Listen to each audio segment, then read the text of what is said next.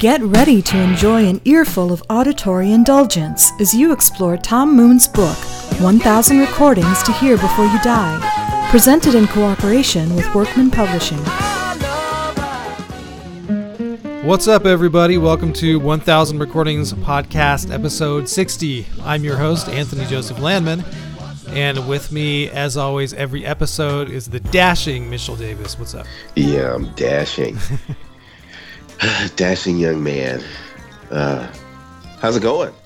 Uh, it's going good. I'm enjoying my summer. Um, and you have been to Cabo San Lucas and done a bunch of cool stuff. Yep. Yeah, that was that was fun. Yeah, that's a couple of weeks ago. Uh, got to see um, Cabo Wabo, Sammy's Sammy Hagar's place. That was I went there on my birthday, the night of my birthday. That was it was fun and loud. Uh, how, how, touristy was it? I mean, was it like a like a cheeseburger in paradise or something? Or uh, it's it's not quite like that. It's, it's basically like a the when I went to because there's like three different spots in the place. There's like a front lounge where you know you have like a usually like a house band that'll play live music, and they have a very small area where people sit in a bar. Then a middle part of the place was this huge club where they there there's like these catwalks where where girls get up and dance, and the huge floor where people dance, and then another bigger stage where a band will play, and then a restaurant upstairs. And um, yeah, it's it's pretty touristy. I mean, as far as what you see in there, but I mean, the, the especially the club part. It, I mean, it's like a real club, and with ironically, the band that was there, they played like you know, you know, rock and roll cover stuff, you know, Journey and you know, Guns N' Roses and all that. But when when the there's a DJ that played and people dance, all they played was rap music. Interesting. And that was that that was really actually kind of fun, like Lil Jon and Kanye West, and I was like, oh okay, and people loved it. you know, I was like, oh, look at this, you know. So and that was that was fun, you know. And then, um, did no they play any Digital Underground? No, no, they did not play Digital Underground, but that would have been cool. I mean, people would have that would have fit just fine. Yeah, there, you know. Yeah. But it was it was a good vibe, you know. And I mean, you know, Cabo San Lucas itself, you know, beautiful place. Um, getting out on the water, watching people snorkel and fish. It was it was fun. Yeah. Awesome. So. Awesome. Well, that's a good segue to the stuff we're going to talk about this week, which is first album we're going to talk about is Digital Underground, their album Sex Packets. Then we're going to talk about The Wanderer by Dion, another one of these single tracks that's in uh, Tom Moon's book, and then Wide Open Spaces by the Dixie Chicks. So let's start with Digital Underground. Sex Packets released in 1990. Um, you know way more about this than I do. I mean, I again, it, this was like outside of my world at the time. During you know, in 1990, I was still in high school. You know, when this came out. Um, yeah. I remember it, of course. I remember it coming out, but it just wasn't something that you know that that I was into at the time. So I'm I'm gonna let you take it, man. What what you know?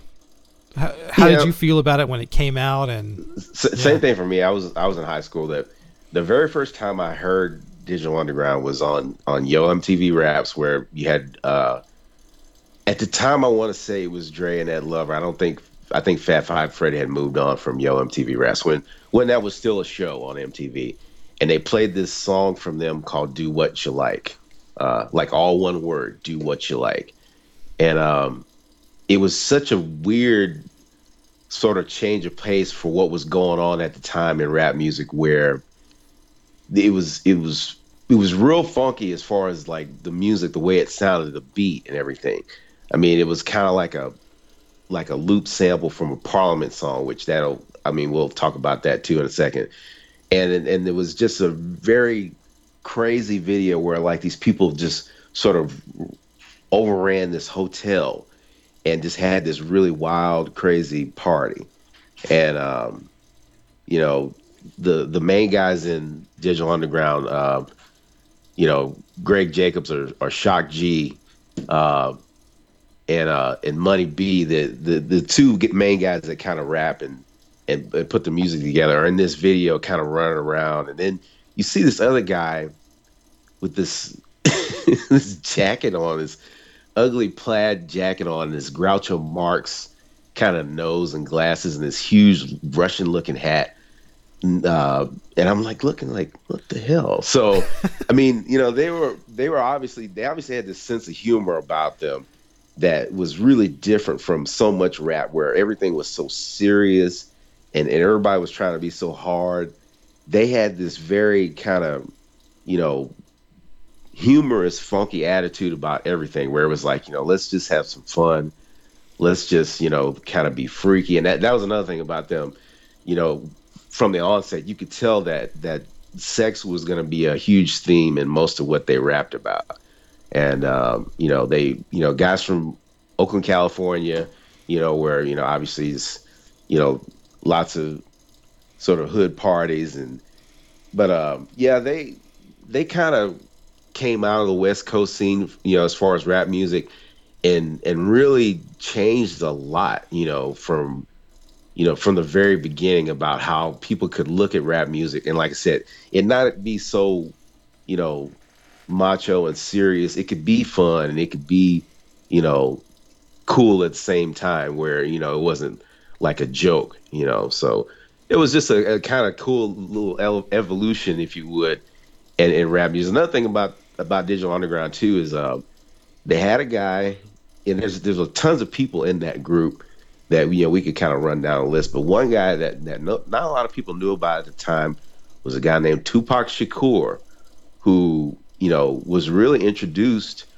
by Digital Underground, you know, before he got you know as big as he was, you know, and um, now that's another thing about them that some people know and a lot of people don't that that that was the first place that Tupac showed up, you know, right, and right. uh, and rapped, and you know, and that was another thing with him too. He was he was not near as, as serious as he. I mean, he was he was a guy you barely recognize. I mean, when he rolled with them, I mean, towards the end of his career, I mean, it was a lot different. You know, he evolved, you know, in a major way.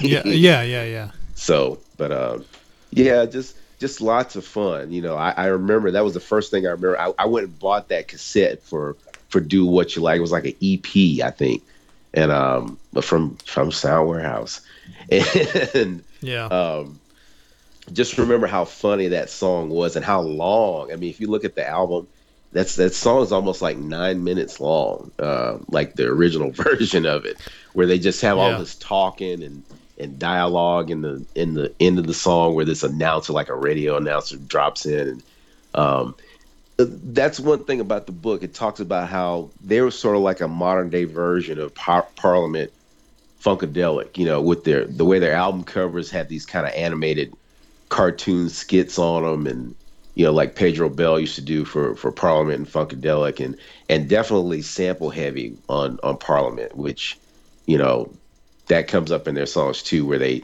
they not just sample songs from them, they would loop songs where they would just take you know, a loop of a song like we're gonna, you know, hear in, in the Humpty Dance where they they've taken a Parliament song and, and just literally looped this one sample. Yeah. You know, that that kind of funny bass line that you hear that they just run that throughout the song and make it a, a bridge in the song, you know. It's so uh, it's so hilarious, man, in the middle of that song that they just kind of stop and then he's like he's like, check out this bass groove, and then he sort of imitates it. He's yeah. yep, exactly. They they definitely had a, a, a really great sense of humor, which I think hip hop and rap music needed at that time because things were getting very, very, very serious. I mean, way too serious in, in yeah, some yeah. circles. So so that was it was. It's it was interesting that that's kind of the direction that Tupac went from where he started from. Yeah. You know? Yeah. Well, and, and you have to think about his roots too, where, you know, his his his mother's influence on him and, you know, that you know, she was in the Black Panthers. That that never faded and growing up in the hood and growing up, you know, sort of Yeah. You know, like a, a I mean, Tupac was a complete, you know, hood rebel, if you would, you know, where he he was really smart guy, but he was he was really slick in how he could sort of you know get under people's skin and get into people's heads you know especially when it came to the rapper that he was, and I mean in the person that he was. Um, you know, I, I just um, I think he's gonna be one of those those guys that I mean he'll be an icon once you know all of us are dead and gone that that'll still be talked about you Yeah. know years from now you know but um ironically this is where he got his sort of start Yeah, you know yeah, yeah. The the the first track, you know, we're gonna listen to is the Humpty Dance. Um, that's one thing I was surprised about a lot of these tracks is their length. They're pretty long. Even this one, man, is like like almost seven minutes, something yeah like that. yeah. Um, and uh, it's almost like you know the track is going and the and the groove, they're feeling it, and they they just don't want it to end. They just want to keep having fun with it and just Yeah. do, you know just doing stuff. And then once the a lot of these tracks, you know, like they'll you know they'll have the rapping, but once that uh, that's over, they'll just a lot of times tack on all this stuff like at the end exactly you know so it just kind of keeps going and uh, which is great i thought it was you know i thought that was awesome i thought that was one of the best the coolest things about their tracks to me yeah you know? Yeah, I, I totally agree. I mean, just just something to kind of keep it fun and, and over the top, and you know, and and just being characters. Like I mean, like I said, you know, Greg being Shock G and Humpty Hump. You know, where you know you you don't you may not notice that at first. I mean, when you first see the group, you know, you, it's the same guy. You know, kind of the way you know in Parliament. You know, Funkadelic George Clinton was like all these different characters. He was Sir Nose. He was Doctor Funkenstein. You know, you know he was Star Child. He was. I mean, he was just. You know, he would put on all these different costumes and, and different personas. You know, just to kind of weave in and out of you know the the songs they would do. yeah And I mean, Digital Underground kind of had that same spirit. You know, and um, they were a fun group while they were together. I mean, they're they're not making music apparently anymore. I know that um, one of the issues that that that kind of came up with them is they had a they had a house fire, I guess, where where Shock G lived, and it burned up this huge record collection he had. You know, where Oh, man. obviously he took a lot of his influence and and and, and tracks that he would make, and I mean, it was it was devastating. I mean, you know, I mean, I've I've, I've heard about certain stuff that would happen like that to like Q-Tip from a tribe called Quest. I think he had that happen to him where he he had a place where he lived and bunches of records burned up, and I was like, I would feel terrible, you know, yeah if I if I lost like my music collection, especially some of those records, you know,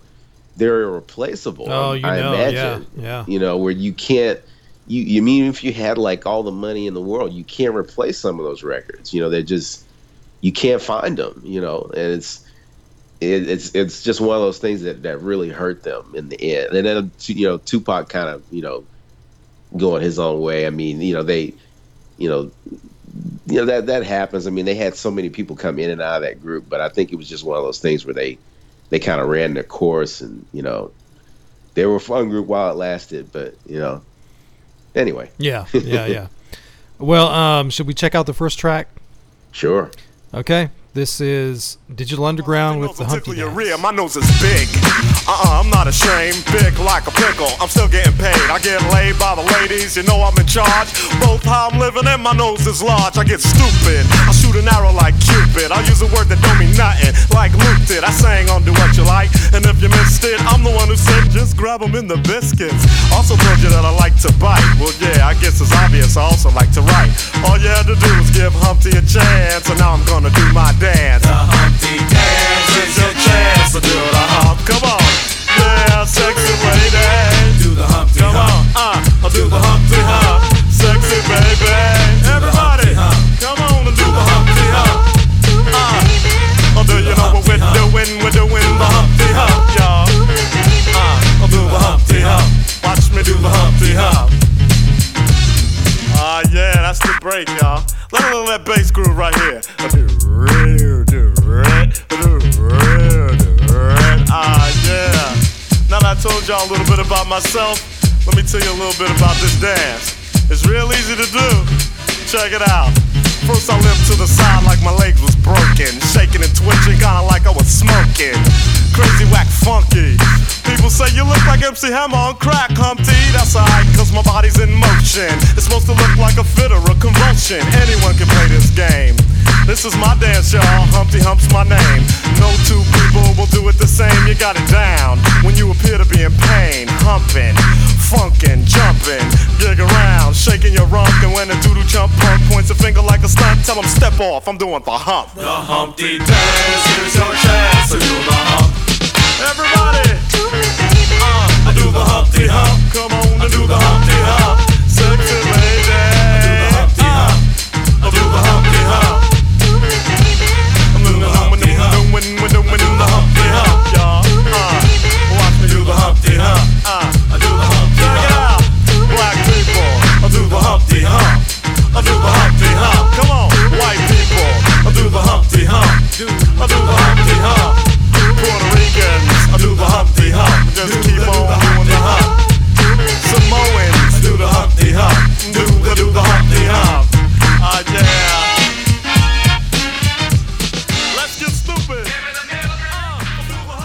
And we just heard the Humpty Dance, and we're gonna move on to uh, man, like you said earlier. You said earlier, um, like you knew sex was gonna be a big part of what they rapped about.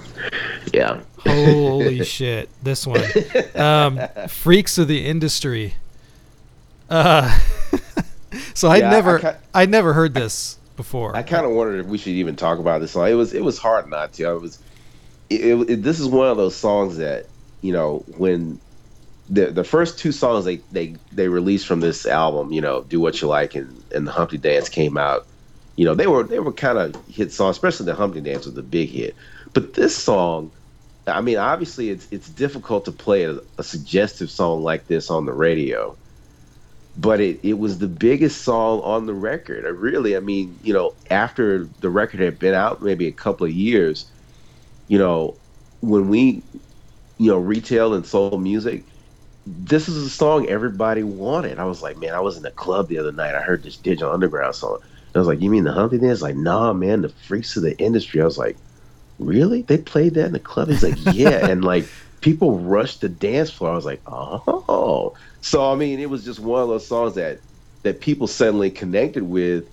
That you know, I guess in in a lot of ways, we wanted to hook up. It was like a very good hookup song, if you would.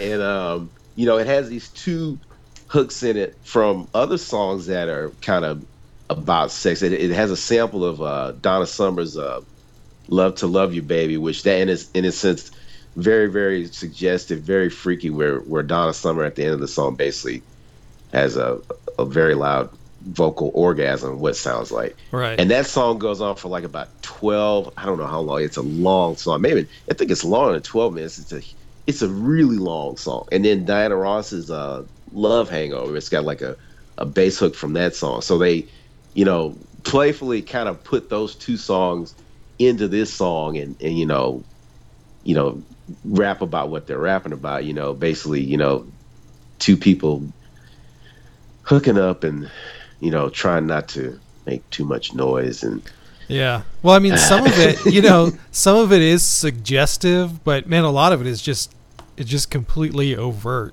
Just like yeah not suggestive at all, just complete just like a play-by-play description. Yeah, and, and of what's going on. though. yeah, I mean that, that's the one thing about. I guess when I say suggestive, is because I'm trust me. There was so much out. I mean, oh, let's go, let's go to Luther Campbell and Two Live Crew. I mean, they they didn't Yeah, pull yeah. any punches at all. I mean, that was that was the one group that That's I true. mean, in the especially when I first heard, you know, a lot of the stuff that they did in the kind of mid to late '80s. I was like, you know, can he can he say that? but this is compared to that is yeah, I would say is is is very suggestive and, and descriptive, but not vulgar. You know, where you know you could still play most of it on the record. Because I've heard this song on the radio where they've made you know moderate changes here and there. Yeah. Um, But um, anyway, uh, Well, this th- is um, yeah. Go ahead. Well, I was gonna say, um, you know, I always love music that surprises me. You know what I mean? Like, uh, I mean, there's music that that you know, sets out to do what they do and it does it and it ends and that's fine. But I always love it when things happen in music that surprise me. Uh-huh. And you know, I was talking about how they'll always tack stuff on to the end of these songs. And so this song is, you know, it's going along, it's rapping, it's it's about what it's about, you know, Uh-huh. and it's all good, you know. But then at the end, the rapping stops, and this like sort of like jazz piano section comes in Yeah. for like the yeah. end of it, and it, it was it's really cool and it, Yeah. and totally unexpected. I was like, what? Yeah. And I was like, yeah. wow, this is really cool. Yeah, That, that's another thing too. There's there's somebody in this group, and I I've always kind of wondered who the piano man is. There's somebody on this on this album that plays piano. On, on Do What You Like, there's a piano solo where they go, "Yo, piano man, play how you like," and it's a it's a piano solo dropped in the middle of this this rap song, like with this this 808 beat, and you're like, who the fuck does that?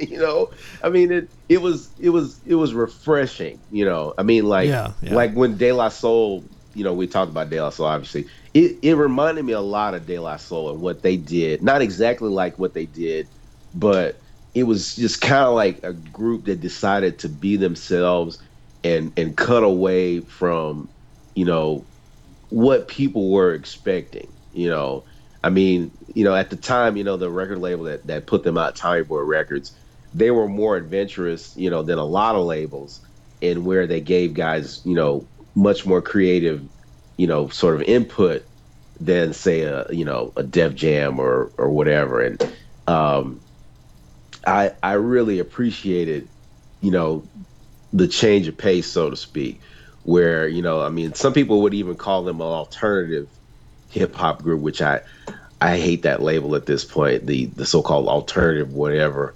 You know, I, uh, I mean, yeah, I agree with you. it's just now that that's that's I mean, alternative can mean anything. You know, I mean, which I don't want to pick on anybody, but that I just I hate that label. I Well, mean, yeah, it was it was so overused that now it, it really is meaningless.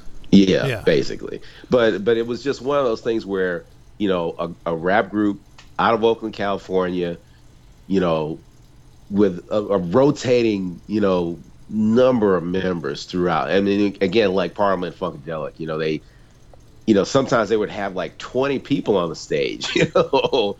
And Digital Underground was the same way. I mean, they'd have all these guys dancing and playing instruments and different guys in and out rapping, and I mean, it was you know, it was really, really a fun period where this group kind of came along. I actually met them um, years, years back when I worked for this store. They were both, you know, Money B and and and Shock G. Which Shock G was not Humpty Hump that day. He was Shock G. Um, they were both really cool guys. Um, you know, real friendly. You know, real knowledgeable. Man, we would talked about music, and you know, the, they listened to uh, just when you listen to the samples on this record, they listen to like a wide variety of stuff, which I I appreciate that too. You know, wow, just guys that's really that cool. you know don't really care, just listen to whatever they want to hear, and and always listening for new stuff and, and different stuff to get beats from, and you know, Was that uh, at Sound Warehouse? no, no, that was at uh, another store. That was at Soundwaves. Sound Um, right? Are they still yeah, around? Yeah. Yeah, I think the one on uh, Montrose is is still open Really? here in Wow. Houston. But other than that, I don't know if they have any other stores. Uh, maybe maybe I think they have one in, in Clear Lake, but uh, I haven't been to one of their stores in so long. Uh, well, re- I, don't- mean, man, a record store chain. If you even have one store still open, that's uh, that's pretty good. Exactly, exactly. Yeah. I was thinking about that the other day. Like, you know, when was the last time I went into a store to buy actual music? I cannot remember. It's been it's been forever. I mean, the digital age has kind of really killed that. I mean, there are some really good record stores still. Vinyl Edge here in Houston, which I mean, Vinyl Edge is one of those stores. It's not your typical record store where you'll you'll Right. go in there and find you know just really obscure stuff, but. Uh, that's something too that I've, I've thought about. You know, all the different record stores around the U.S. That would be a fun, you know, road trip. You know, to Yeah. Well, you know, lately within the past year, with this whole, like you said, digital music revolution, and I've kind of seen how it impacts artists firsthand because I'm an artist and, you know, I have music to sell and stuff. And uh, I've really made a point to start buying physical media again. yeah, Yeah. And I really think that that's that's the only way that artists are going to be able to support themselves. You know, they can't Yeah. support themselves via digital sales. Certainly not from royalties from uh, streaming services like Spotify and stuff like that. yeah. yeah. Um, and yeah, and, and it's awesome. I mean, it really is going going from so many years of buying digital music and not getting that booklet and not getting art and not getting information Yeah, and stuff, and not just having point. that physical object in your hand. You know, to all of a sudden again having those physical objects whether it be cd I, if it's on vinyl i'll get it on vinyl because yeah. that's just you know it's How you roll. it's so cool to you know it to have that physical object like that but you know i've gotten cds i've gotten lps and it's it's it's awesome you know uh, people Yeah. yeah I, I'm a person who loves reading uh, liner notes, and I mean, I, I I I miss that. I mean, even when you get a digital product, so to speak, and they send you like the cover, it's it's not the same. You know, it's it's No. something about having, like you said, having it in your hand. You know, and I I still will, will order physical music online, like you know, via eBay or Amazon or whatever, but. Um, it's it's rare I go into an actual music store anymore. And It's not like I don't want to, but it's just you know i don't know i just I, I it's not even that i don't have the time. It's just I, I i think about it and it's like where are they? You know they're they're not as as out there as they used to be. There are some but you have to kind of go find them yeah know? yeah. So. Well cool man. Let's uh let's listen to this track. Cool. The last track from digital underground. This is freaks of the industry Get back to my mission. Break out the whipped cream and the cherries. Then I go through all the fly positions. My head under her leg, under my arm, under her toe. She says, I like it when you scream, baby, let yourself go. I hit it and split it, lick it and quit it. After the ride, put my clothes on and walk outside. And before anybody gets a chance to speak, I say, yo, don't say nothing. I guess I'm just a freak. Cause we're the freaks of the industry. Yo, you worse, money B. The freaks of the industry. And when you see us backstage, be prepared to G. Ah, You know what, man? You's a freak. I seen you with that girl at the hotel after that show last week. What about that time out there in the park? Shh, don't tell nobody.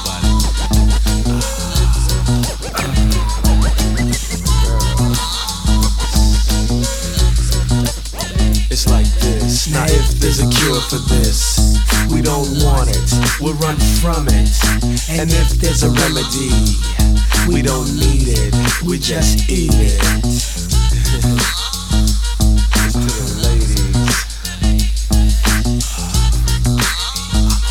Hey yo, piano man, take us out of here.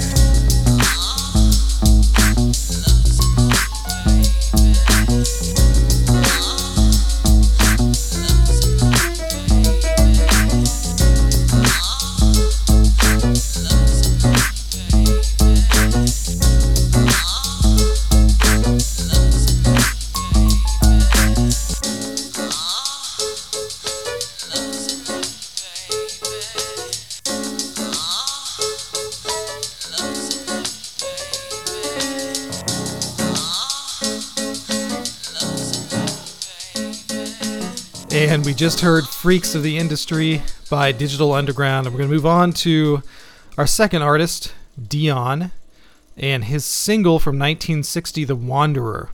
It was originally released on the Runaround Sue album.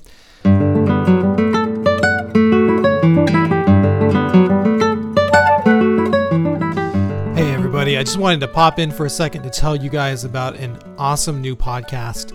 It's one of my new favorites.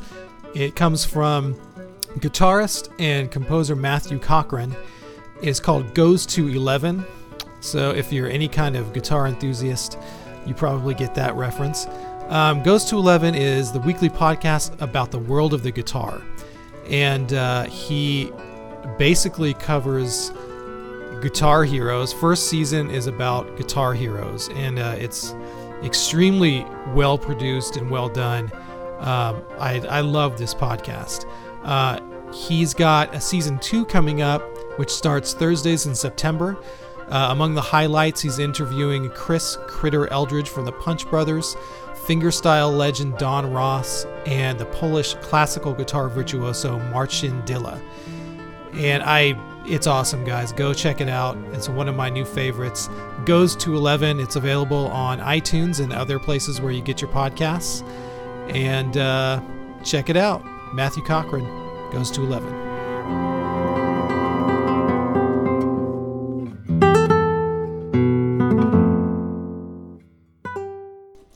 yeah, Dion, you know, he was born Dion Francis DiMucci on uh, July 18th, 1939. He's still around.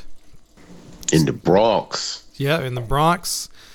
And he's, uh, yeah, still around, still doing stuff. Um, I think he's in his late 70s now, but, um, yeah, The Wanderer, uh, you know, early, uh, pre, kind of a pre-British invasion, you know, rock and roll icon, um, and influenced a ton of people later uh, on. You know, especially a lot of artists that emerged um, in the '70s and '80s, uh, like Lou Reed and Bruce Springsteen, and and a lot of other people. Yeah, um, definitely Springsteen. Oh yeah, Shoot. yeah, yeah, yeah, yeah. Um, yeah, you know, he he had that that teen rebel sort of image, mm-hmm. you know, real yeah. early on.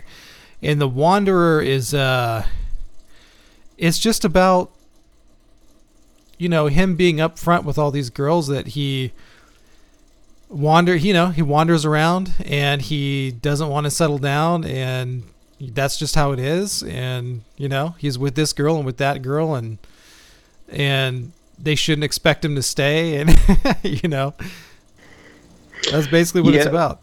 Yeah, when when I, I was reading about him, uh, where he discussed how it's actually kind of like a like a sad situation where you know it seems like this guy you know really carefree, a different girl every day, you know, going from place to place, but in reality, I mean, you think about that. I mean, he's he's gotten really nobody in, in the end. You know, he's always you know on his own, which you know can be hard, I guess, at times. You know, when you when you really look at it from one perspective. I mean, you know, you you think you know a guy that seemingly has all these beautiful girls every day.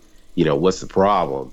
You know, and and is never in one place at any given time. He's he's always traveling from here and there. Right. But you know, and I mean, think about it. I mean, there's there's really, I mean, the way Dion, this is the way Dion was saying, there's really no stability in that. You know, so you know, and they I think the the era that this song came out in, it's it's an interesting time. You know, it's it's a obviously it's kind of like a fledgling state for rock and roll. You know, where obviously you, you have a lot of rock and roll influenced by soul and blues, which you know that's another thing. He said that that this song was was kind of influenced by like Muddy Waters and blues like that, and uh, like what you would hear on Chess Records. And um, I post a video on on the you know the 1000 recordings page where you you see him performing this song and and he's in front of an audience they seem happy but not too happy you know it's it's a reserved kind of happy and i think the the times reflect the look on their faces where you know rock and roll people were still kind of unsure about it you know is it the devil's music or you know, is this something that is really going to go somewhere? And I think that also is reflected in in this song where he talks about how they, you know, they the, the record company or the label or whatever kind of changed some of the lyrics to the song, um, like the the part I think where he says that, you know, he has two fists of iron and no place to go. Originally, that was supposed to be two fists of iron and a and a beer in his hand or something like that, you know, which they thought that was too rebellious, you know. right. You know, we right. wanted to make it seem like the, the guy's he's really like, you know, sort of like a rebel without a cause that's in trouble and and you know, you don't want to you don't want to be like this guy. I mean, he seems like he's cool, but he really isn't. You know, and it, and initially I don't think that's what they meant. You know, I think when the song was written, you know, they were like, "No, you do want to be this guy," you know, but, you know, like I said, the the so-called record label they they didn't want this song to be like the song it was like a b-side i think to another song, and um, right. you know, record companies, you know, were pushing the the A side or whatever, and, and the radio stations heard the Wanderer, and they're like, oh no no no, we need to play this song. you know, you hear that groove that that's Right, right. so anyway, I mean, it's it's interesting to to see, you know, kind of what was going on with the way, you know, public perception with all of all, all of this was going on. I mean, as far as rock and roll and, and the way everybody looked in, in the band, you know, Dion's look himself. I mean, because he he looks, you know, somewhat rebellious, but he's still kind of, you know, Well, tight. to our yeah, to our standards today, he doesn't look rebellious at all. Re- I No, don't no, think. not- not but today. you know, it- back then, you know, even his hair, the way his hair was, was seen as real as rebellious back then. Yeah, Uh, yeah, We look at it today; it looks just like a, a conservative haircut to us. But yeah. um, yeah, it, it was it was an interesting time that you know before this everybody freaked out in the '60s.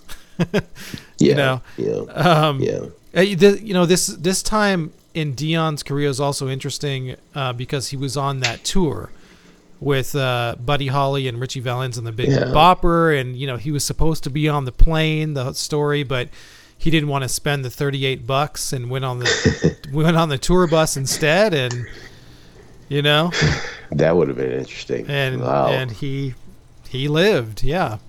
yeah. Um, he and who what was it? Uh, he and uh, and Merle Haggard. Is that who? Uh, that's who was right. Merle Haggard was. I'm not uh, sure. um, I I think Merle Haggard at the time was. Um, I want to say uh, he was playing with Buddy Holly. He was uh, Okay. Buddy Holly's bass player, and uh, the story was that um, Merle Haggard was also supposed to be on that plane. And there was like one seat left, and he did a coin toss with somebody else and lost the coin toss. Uh, Yeah, wow. That I did not know. yeah, um, yeah. So anyway, um, I think I remember somebody talking about a coin toss, but I didn't know it was because you see that in that that La Bamba movie. Okay, that's right. Okay, never mind. yeah. um, okay. Well, should we check this out? cool, and it's it's interesting that he only wanted to talk about this one song in the book. I mean, he we obviously could have talked about Run Around Sue, you know, very easily or something else. But anyway, you know, um, interesting case study on him and definitely the period that he he came up in. It was um, it was a different time. Uh, But yeah. definitely, definitely. Sure. All right. Well, let's check this out. This is "The Wanderer" by Dion.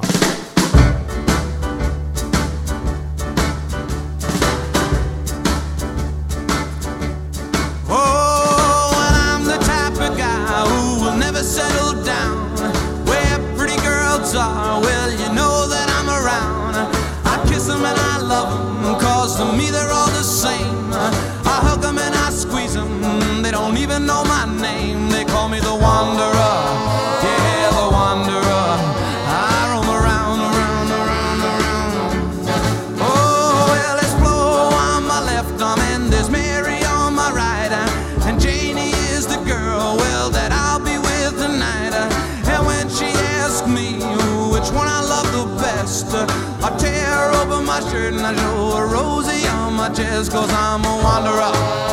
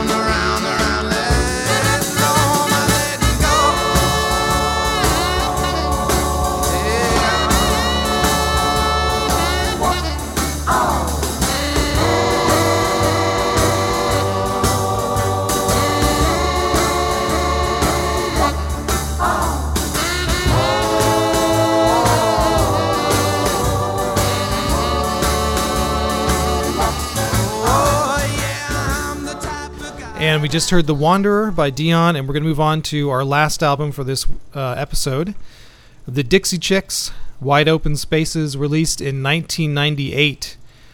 And, uh, you know, there's a lot of interesting, I don't know, kind of industry facts and stuff about this record and, you know, how it came about. But one of the things I was amazed about is that um, when it was released in 1998, it sold more albums than all other country music groups combined that year. Isn't that something? Yeah. Wow. So it's it's one of the biggest selling country albums of all time. And uh, the three members, Natalie Maines, who's the the main vocalist, um, Emily Robison, who does backup vocals, plays mostly banjo and dobro, but also a lot of different instruments, and Martie Maguire, who also does backup vocals, plays fiddle and mandolin and other instruments as well. Um, Yeah. and I, you know, when this came out, I was like in the middle of music school, and I was I was totally immersed in this other world, and it just kind of, you know, it just kind of passed me by at the time. Um, I- did, did you have any experience with this when it came out? Uh, no. Um, I mean, I, I, I recognized them, you know, and it was like, okay, whatever, you know, it's they're their country, but they're sort of not. And I, I really did not listen to this first record. That was not my my initial, you know, contact with them was on their their second record, um, which um, I want to say is is called Fly. I think that's right. Yeah. Uh, that's the one with with Earl and, and Without You. Anyway, um, but it was that record also too. And I mean, I, obviously, we're not talking about that record that they kind of opened me up to them and, and how how good they were, and it made me look back at this this one we're talking about now because I, I remember seeing it and hearing them, but I really didn't pay that much attention until, like I said, the second record, and then obviously they're they're dust up with uh, then you know President George W. Bush and that administration, which you know we'll talk about that too in a second. Um, but I'm amazed at how how well received um, this first record was. It, it obviously was sort of like a breath of fresh air, where they they obviously can can really harmonize and sing really well together. I mean, Natalie Yes. she's one of the greatest singers I've ever heard. I mean, she has a beautiful voice, and I mean they Yeah. they all harmonize really well together, and then all play instruments too, where that that helps their overall sound. You know, where it could be just the three of them and nobody else, and it just works so so well. Um, and I think that's Right. one thing that helped them initially, where like I said, they were just you know a breath of fresh air, especially on country radio, where so many people probably sounded you know the same you know and they they mixed in country and bluegrass you know and kind of like a rock pop stuff or rock pop sound if you will um in some of their stuff and and then that was just that was just something that country music probably really needed at the time Yeah. you know so Well, when it came out, um, you know, the big crossover female country star of the 90s was Shania Twain. Yeah yeah And that's kind of the category that I just sort of put this in when it came out. I didn't even I didn't know anything about it. You know, I just sort of heard about it. I was like, "Oh, whatever. It's just some pop, another pop country artist." You know, um, and you know, country music has has never been a music that I've been particularly uh, identified with. I, you can say, you know, over the years. But man, coming back to this album, you know, now when I'm a little bit older, and you know, uh, a little more open-minded and stuff, it's it's an amazing album. it is Uh, i agree It it really I think transcends the genre, even though it is firmly a, a, a country album. Um, you know, like you said, Natalie Maines' voice is you know when we're gonna listen to this first track, "I'll Take Care of You." When I listened to it, I was just like, "Oh my god!" yeah You know, she can go dude like- she's Yeah. she's amazing and, Uh, I'm, I'm just like you I, I missed this first record I mean, I knew about them and I heard people talk about them, how good they were, but I I was dismissive, you know, and and it was what I tell you what had what had to happen to me. I was working with a lady named Leanna when I first started working for the company I work with now, and we were working together where she would play this album of theirs every day, and it grew on me, and I was like, you know what, they're really good, and she was like, I told you. She was like, okay, you know, because I, I didn't want to hear it at first. I was kind of like, eh. but then I listened to it, and I was like, man, there, I'm, I'm okay. I'm, I'm convinced, you know. And it's like you said, it's one of those, one of those things where, like you said, you got to a point, you know, later on where you look back at their other stuff, and it's like, you know, how, how good are they? I mean, they were very, very good, you know, to to the point of where, like you said, they they they kind of broke out from, you know, like you said, the Shania. Not to knock Shania Twain. I mean, she's I like her too, um, but they were just so very sort of different in a sense to where they mixed all the the roots of country and some of the the more radio friendly type stuff that you could hear and, and made it work and made it kind of you know unique to their own you know style if you would yeah so to speak. yeah. Yeah definitely. Um so like i said this first track we're going to listen to is i'll take care of you. Um it really showcases natalie main's voice. Like you said it's it's beautiful. It's it's Yeah. you know it really uh, you know i mean there's there's country in there you know uh, like a flavor country flavor but there's also a rock flavor there's also a folk flavor. Um and it's you know she can do a lot with her voice. It's just it's and it's beautiful no matter where it is in the range you know? It just it just keeps this beautiful quality all the time. Um and you also get to hear the other two play. There's a there's a great kind of sort of a couple solos in the middle so like a like a dobro solo in the middle from Robison and then a fiddle solo from Maguire and you know on top of this they sing this harmony throughout Yes. that's like that's like some kind of silk that you just want to wrap yourself in you know, you know? that's such that's such a good point that that harmony you know that that's one thing that that that is so absent from a lot of music today harmony you know where where things play in a sense separately but together and that mix is it's it's hard to fake it you know and i mean that's what's so good about them is that you can tell they've been they've been playing for a while. Like that that's another funny thing. This was their fourth record. you know, I didn't know that. I thought this was maybe like their first record, but it was their first record with with Natalie. They had had some other records previous. I think they were not major label releases.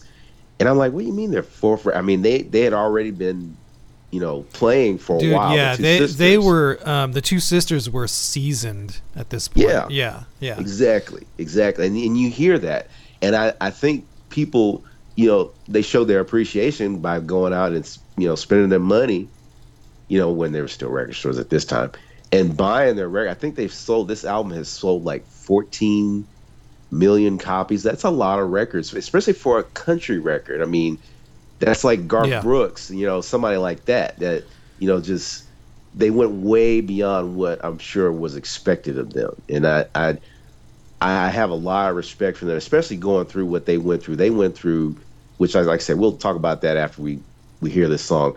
They went through hell for a minute there. Oh, yeah. um, with Well, some people yeah. being upset about you know things that they were saying. You know, and and free. That's another thing I love about them. They, you know, they're individuals that don't mind speaking their mind, especially being ladies in country. That's that can be tough. You know. Yeah. So Yeah, and getting back to what you said about transcendence, I mean, when you when you sell 14 million records, regardless of what kind of music you're making, that means you're transcending your genre. That means that Yeah. that people that are not normally drawn to your genre are buying your record. exactly. And exactly. uh, yeah, that that's that's what they've done really with you know all their albums. I think. Um, let's check this out. This first one, uh, this first track. This is "I'll Take Care of You" by the Dixie Chicks.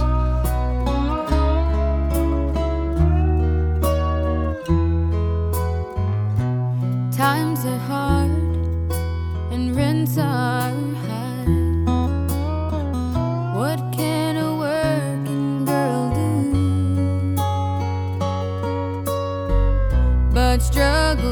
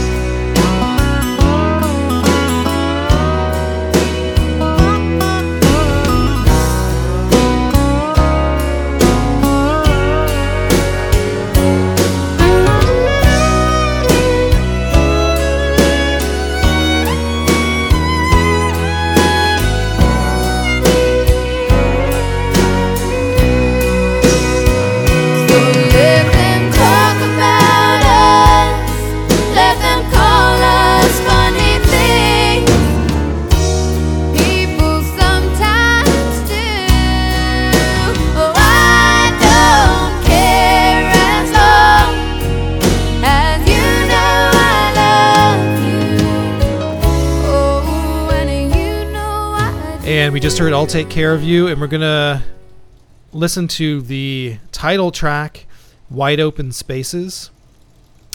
And, uh, you know, this one is like a lot of their other music, and I, uh,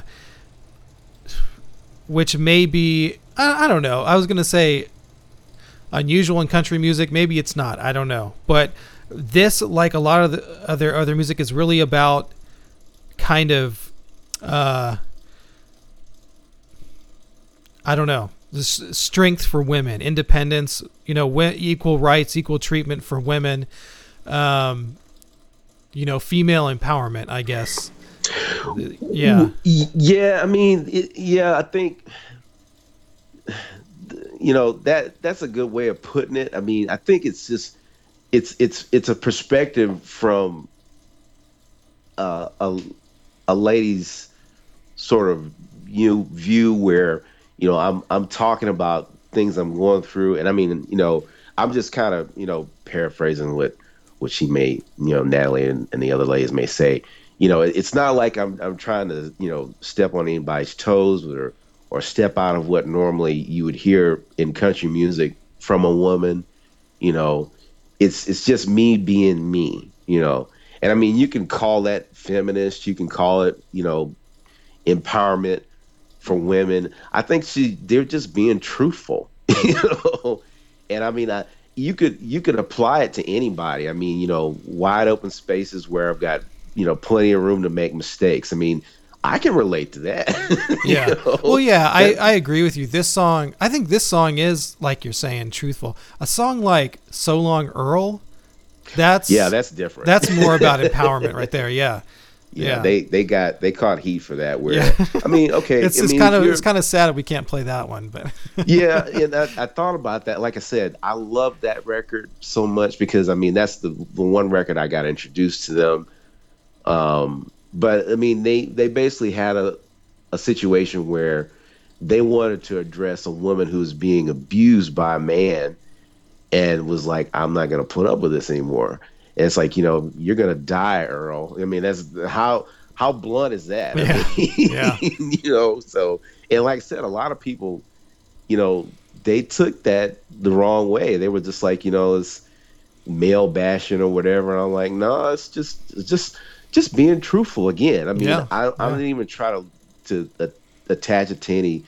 I mean, because if you want to do that, that's fine. I mean, you know, on whatever side, you know, the feminist side or the the non-feminist side. But I think it was just their way of just saying this is how we feel.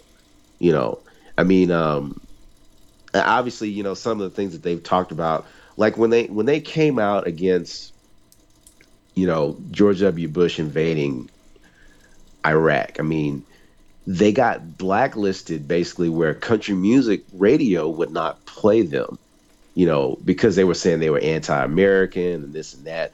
But you know, a lot of people felt the same way they did, and um, yeah.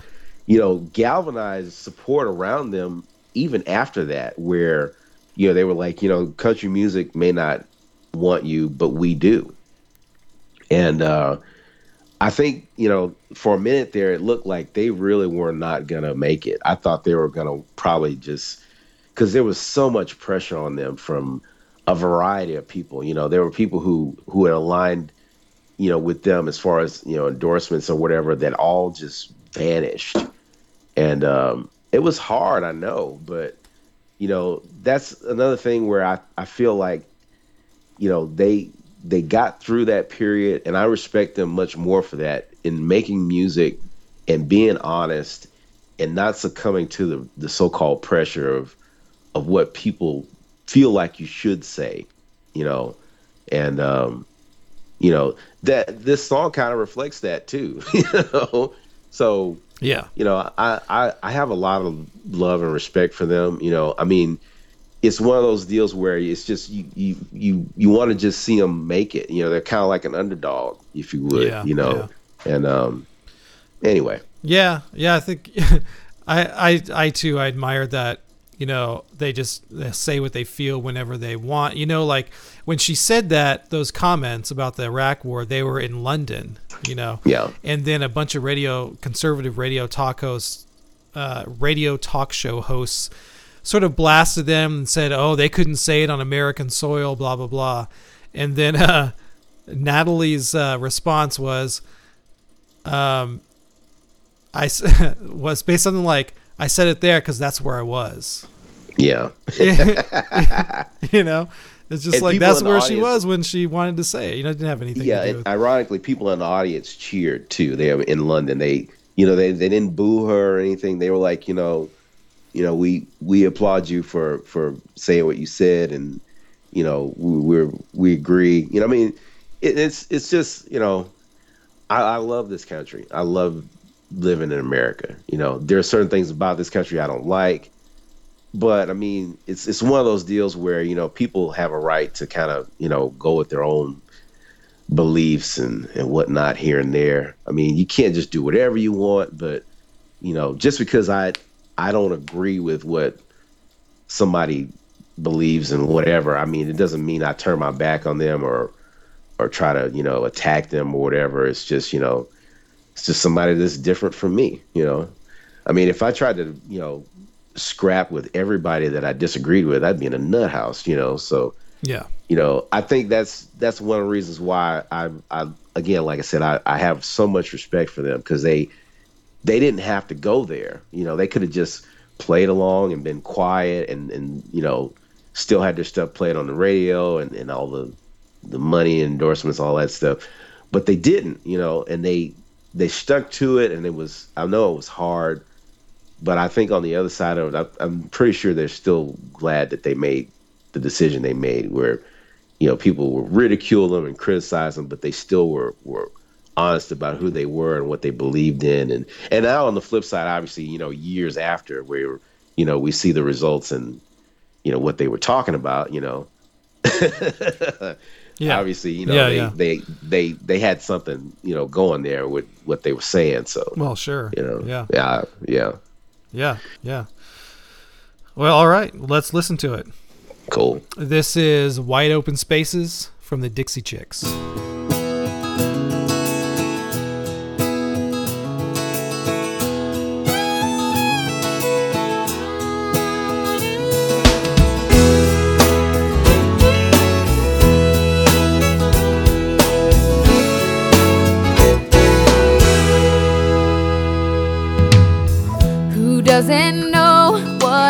Talking about. Who's never left home, who's never struck out to find a dream and a life of their own. A place in the clouds, a foundation of stone. Many precede and many will follow. A young girl's dreams no longer hollow. The shape of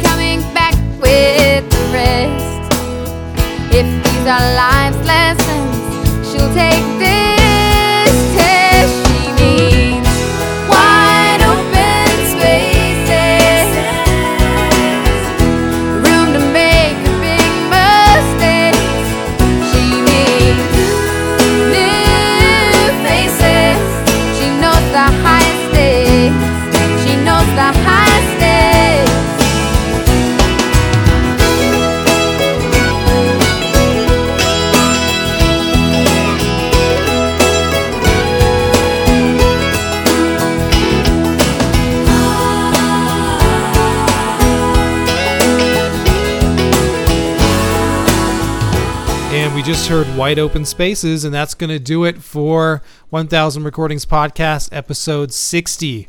You can join us on Facebook and watch uh, the videos that Mitch often posts. You can email us at 1000recordingspodcast.gmail. dot- or sorry, 1000 recordings podcast at gmail.com. You can join us on Twitter uh, with our Twitter handle at 1000rp. And you can go and support the show by going to patreon.com slash 1000rp even if you even if you love the podcast love what we're doing enjoyed what we've doing for, for a long time even you know a dollar an episode or anything you can do two dollars um, it would help out a great deal.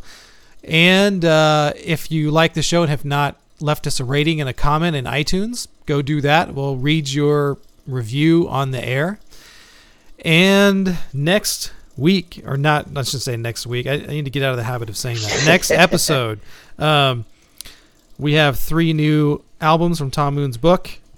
Dizzee Rascal. Do you do you know Dizzee Rascal? I do not. Okay, Um, apparently he's a British, yeah, British hip hop artist. Yeah, I'm not familiar with him. Um, Djavan, which is uh, a Brazilian artst. Yeah, I, I skipped something. Oh, the Dixie Oh, Hummingbirds. Dixie Hummingbirds. Yeah, yeah, that should be fun. Yeah. yeah, Uh, yeah. So that's what's coming up next time. cool. Cool. So, uh, anything, any parting words this time? Uh, I'm trying to think. Um, nope, not that I can think of. I think everything. I think we, I think we cover everything. Okay. All right. Well, until next time, we will cover more music from Tom Moon's book. Later, everybody. Right. Bye bye.